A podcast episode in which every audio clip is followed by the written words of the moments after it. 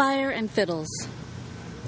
When I am old, I want long gray tornadoes rooted in my head to twist and take up surrounding landscapes, strip them to simple fragrance, swirl them into music. A blue eastern sea becomes salt and flamenco guitar. City sidewalks change to exhaust fumes and drums. This long road stretching before us is suddenly diesel and harmonica. I am an old woman with long gray tornadoes that whip and grab at your hands, bring them in close, whistle softly over your skin, sometimes touch down, but always somewhere within. Moments of calm in the eyes, deep down in the roots. I can't keep you from destruction. Have always had trouble predicting the weather, but still you stand. Fill my footprints with yellow pollen for my safe journey. You follow behind at a distance like the hunter, never losing track of me no matter which direction these tornadoes toss me, push me day by day to the landscapes that will become simply approaching rain and thunder, summer grass, fire, and fiddles.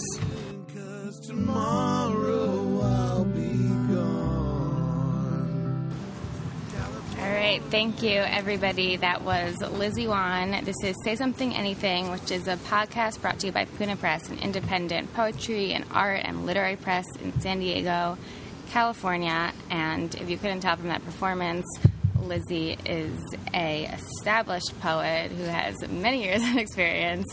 Too many. and um, thanks so much for doing the show. It's really You're great to have you. Um, actually, when Ted and I were first brainstorming the podcast and who we wanted on it, Lizzie was one of the first names that came up. So I'm really Oh, glad to so nice. to get this opportunity. Thank you. Um, before we dive into the more creative questions, our standard question that we ask is, "How do you drink your coffee?"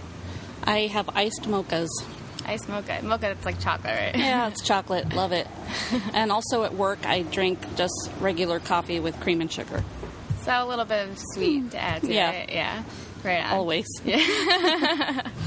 I'm with you on that. Although I drink my coffee black, I have the biggest sweet tooth in the world when it comes to coffee. I just like it straight up, but I love chocolate cupcakes. oh, you great should, diet. I should have known. I would have brought you something. no, because I would have not even been engaged in this podcast. I would just be eating the whole time. You'd hear me talking like through mouthfuls of cupcakes or whatever. um, but yeah, so I did some research, stalking, whatever word you want to use, Sure. on the internet. And so you were on the slam team for Laguna Beach Yes. in 1999. yes. Right. And was that your first sort of induction into poetry, slam poetry? Um, sort of. I I went to UCSD and I majored in writing literature, and one of my professors was Quincy Troupe, who is very well known, and his style of reading, performing, is what opened my eyes to that style, and he's he you know long ago. You know, more than 20 years ago, he was part of the Taos uh, poetry circus that happened out in Taos, New Mexico for a long time. Um, and through him, I also was introduced to Patricia Smith, who was a big slam um, winner back in the day. And um, so that's how I kind of got into that style.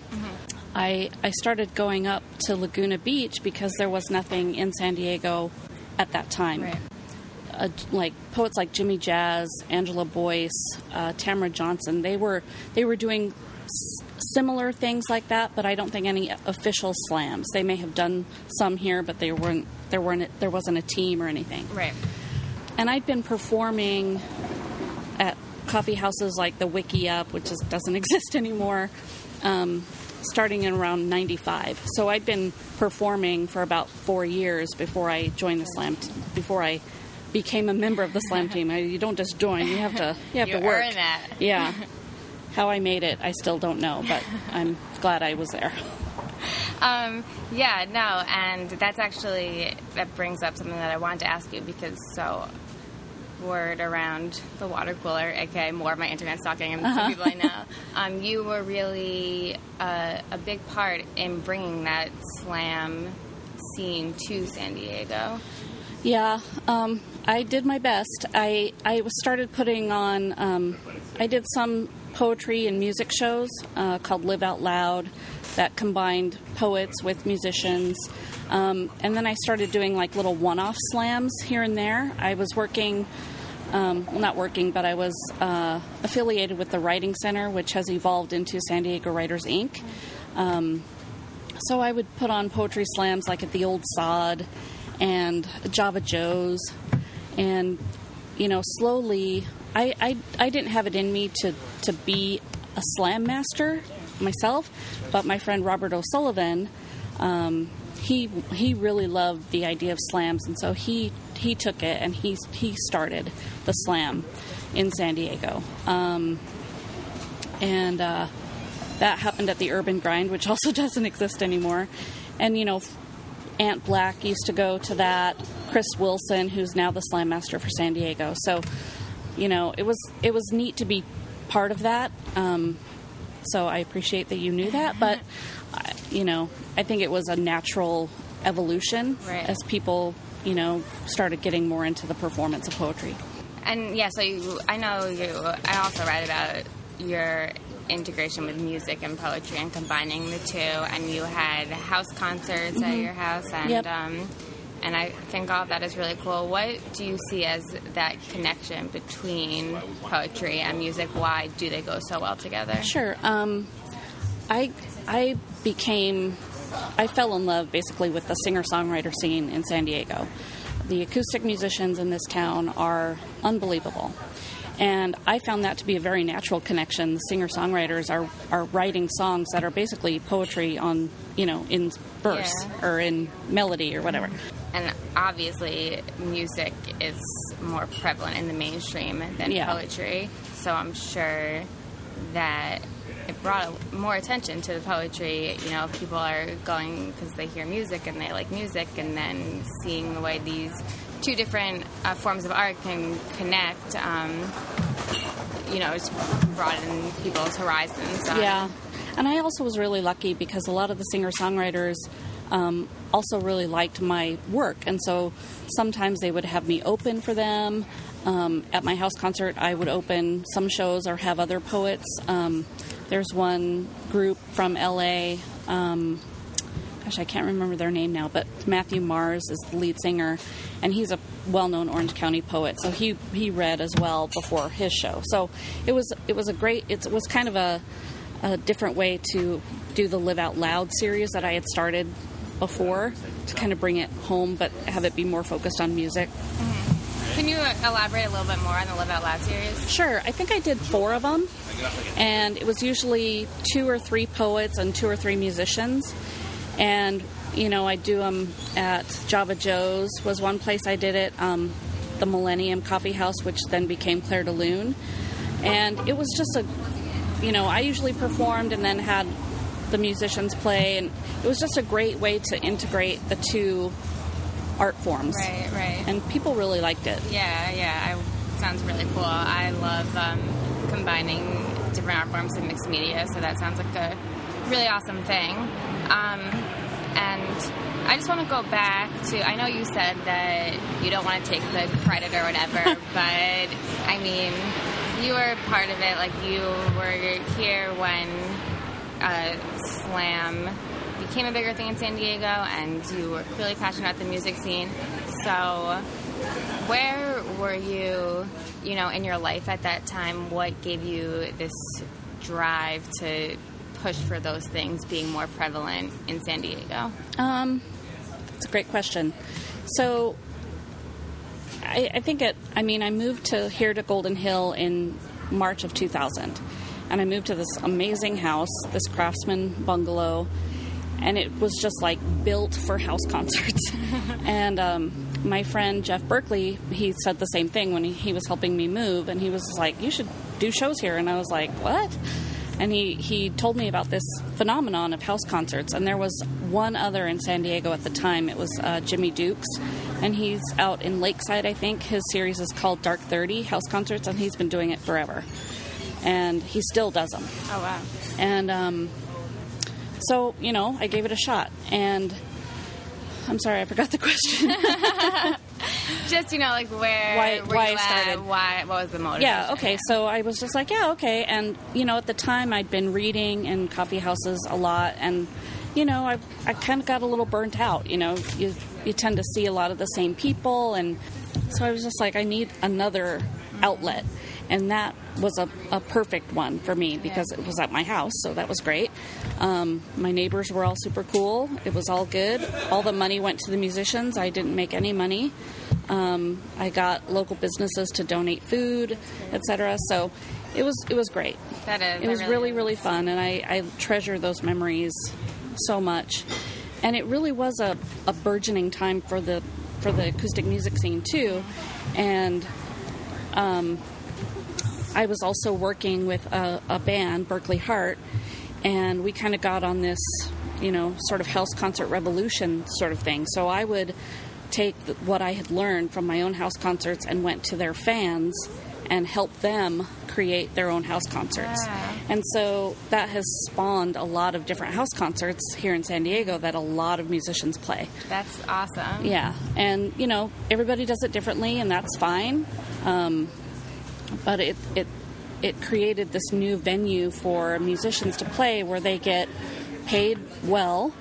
People get a great show. It's very intimate, and um, I don't know. It just it just felt like the right thing to do at the time. Yeah. And when it ended, I was sad, but it was it was okay because I had helped create all these other things, and um, and you know, again, I just kind of was like, okay, this that's that's done now, and you know, now there's other people doing amazing shows, not just house concerts, but amazing opportunities for musicians. Catherine Beeks is a great proponent of local music, so check her Cool. out. All right. ListenLocalSD.com. Nice. A Little plug. A little plug, yeah. Um, and so I guess say what you want, but you clearly were you initiated a lot of projects that are still continuing today in San Diego, which I think is great. Thank you. Who knows, you know, what would be here if there wasn't people that wanted to start cool things like that. Yeah. Um, so you talked about when it ended. Was that just it sort of felt like the time was right? Well, I I ended up moving out of the Golden Hill house in 2008. I want to say, and my years may be a little mixed up. But um, then I took a little bit of time off, and then I ended up doing shows in Normal Heights at another craftsman place, and those were great shows too. And um, I didn't live there, so it was kind of nice for those tenants. Those you know they were friends of mine to Yeah. let me come in and do that and have Right. people invade their home, you know, once a month. Um, and then I did end up moving in there. I say I don't I don't remember the timing anymore, but that those shows ended as well. I think because we moved out of there too. and then we moved to Claremont, and that house just isn't set up for that. And So- plus, you know, as I got older, my my job responsibilities became a little bit more heavy duty, and it was just it just kind of didn't have the same priority in my life, and I was kind of done. I've been thinking, you know, and I've put on some some shows here and there independently. Um, I did a couple benefits for a singer songwriter out of LA, um, Eric Lowen. He had ALS, and so I did a couple fundraisers for him. Um, he has since passed, but those were great shows and raised some money for him, and that was was really rewarding. Yeah, yeah, that sounds incredible. Where, I mean, where does your relationship with poetry, I mean, I guess poetry and music, but where does that stand now? So last year, I I kind of wanted to try to rededicate myself to performing, getting out there, supporting. I, I'd always tried to kind of keep in touch with poets, etc. Um, so I started going to some of the open readings around town, and there are some really, really great ones. Um, some of my favorites are Cafe Cabaret with Jim Moreno as the host, Jimmy Open Mic, um, Jimmy Second Tuesday. I don't know the whole name. We can do some Um, research and I'll, and I'll add it to the episode Yeah. description. um, Rebecca's in South Park is great. Yeah. Uh, Eber Lambert is the host of that. Um, and then the Slam, the San Diego Poetry Slam and Elevated, those are phenomenal readings. Yeah. They are always packed, at least every time I go. Um, and I just kind of go, "How did you do this?" you know, they get people to come out and pay five dollars, and you know, and there's a line for it, a, really, line, really a huge line. line, and it's it's really great work. Yeah. You know. Um, and I, I wrote a story on last year's slam team that was in the Troubadour uh, magazine, um, which was great. You know, Yeah. I really like all those guys. They're phenomenal. Chris Wilson does such a great job. Um, anyway, so I did that for the year, and you know, it was good. I liked doing it. I think I had a feature at Cafe Cabaret and uh, had a feature at Upstart Crow, which is another great reading. And then when the year was over, I was kind of like, okay, that was that was fun. You know, I wrote some new stuff. This year, I'm I'm still trying to support as much as I can. Um, I saw Jimmy Jazz Cafe Sabaka Yes. and he was awesome. So I, I'll try to go out every now and then, but I don't really have a serious writing time or anything like that. Um, but it's it's always part of who I am. Just So would you say that writers are writers for life? I think so. Yeah. Yeah. I would think I would agree with that, and Yeah. I and I could relate to that internal. Just you identify with it, and and I was just uh, talking to you before, but I was reading um, on your, the blog that you have that you did the poetry month, and you wrote Yeah. a poem every single day for one month, which Yeah, is just- amazing. yeah, um, I think that's important for writers to know that whether they're in the thick of it and going out and doing all of these things, or if they're just, you know, doing it for themselves, you still identify as a writer, you still are a writer. And For sure. yeah. Is there anything that you think I'm leaving out or you think it's important to mention? I just I guess I would say that I'm I'm so happy that the poetry scene has continued to evolve and grow and um, you know there's still some of us from the the old days as you might say you know Chris Van Noy was the first poet I ever met just like almost every poet in this town And he was our very first guest on the he's podcast. he's and he's great. He's everywhere and he never stops. So it's great to go out to readings and see and still see a lot of the same people, and then to see, see and hear new people come up. Um, at Rebecca's, I met John Tobias, who was he's a great writer. And that's the only place I've ever seen him, but he's he's so phenomenal. Yeah. So I just encourage people to to go to those open readings and you know see what happens. You know, a lot of the people that I started with are you know publishing books and you know just doing all kinds of things, touring, etc. It's it's really inspirational and wonderful, and I just I'm so happy. So for, um, I know I said I was dumb, but now I'm not. It's For aspiring writers, um, do you think that that is the first step for them, going to these open mics and events? Yeah, for sure. Um, there's you know there's so many readings in town that you kind of have to find your your home base, so to speak. Um, so I would go out and try all the different readings that you can, and then you know see where you feel comfortable, and then maybe ask somebody to help like read your stuff and give you critiques or you know take a class at San Diego Writers Inc because you know they offer poetry courses and workshops and that are that are really helpful and I took a lot of them and I I've worked with some really amazing poets so yeah that, I think that's a great a great place to start Great, great. That's really awesome. Okay, well, thanks. Now I really am done. Let me think. Am I? No, I am. Um, yeah, that's very, I think, helpful information, and it's really, I, for me at least, it's inspiring to hear that whether you're doing a lot of things like being on the slam team or you're just writing every day for a month whatever it is keeping some sort of that writer mentality with you at all times it's just it's an important thing to hold on to anyway, Yeah. so I do. I do want to say one other thing, just in the whole slam story. I don't think I should um, get away without saying that. Um, I think it was Chris helped organize the slam. There was a slam at Street Scene, like long ago, probably 19 years ago or something. And Sharon Elise was the winner of that, and she's awesome. So I just wanted to give her a shout out too. shout out Yay, Sharon! um, yeah and it's, it's really exciting now that the slam is like Oh, yeah. in, it's going it's happening in august Yeah, in Oakland. Yeah, yeah. Second year in Oakland. Where was it uh, when you were on the team? Chicago was amazing. Yeah. Um, the finals were in the Chicago Theater. Wow. It was unbelievable. Well, thanks again, Lizzie. Oh, yeah, so you're welcome. much. And uh, now Lizzie is going to read a second poem to Okay. close out the episode. So here we go. A girl I know. When she closes her eyes, she sees sunspots that bloom into sunflowers. She tilts her head back and looks up to tall green stalks. Brown centers wink at her. When she opens her eyes, the clouds are scattered like buckshot across the sky. Deep down, she believes she's not particularly good at anything, but sometimes she surprises herself. Water is metallic in her mouth, so she thinks she is losing her humanity. She cries at confrontation in sappy movies, so we know she isn't. She is not winsome or light, though she wishes like hell she could be one day, wearing sundresses and drinking bourbon during an Indian summer. Till then, she'll stare into the sun, close her eyes, and disappear into a field of sunflowers. shaking.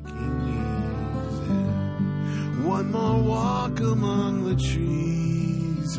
Again, that was Lizzie Wann. I am Kara Goldfarb, and this is Say Something Anything. If you are a poet or know a poet who you think would be great to be on our show, email me at kara at punapress.com. That's K-A-R-A at punapress.com. Thank you so much for listening. We'll speak to you soon. Fare thee well, my.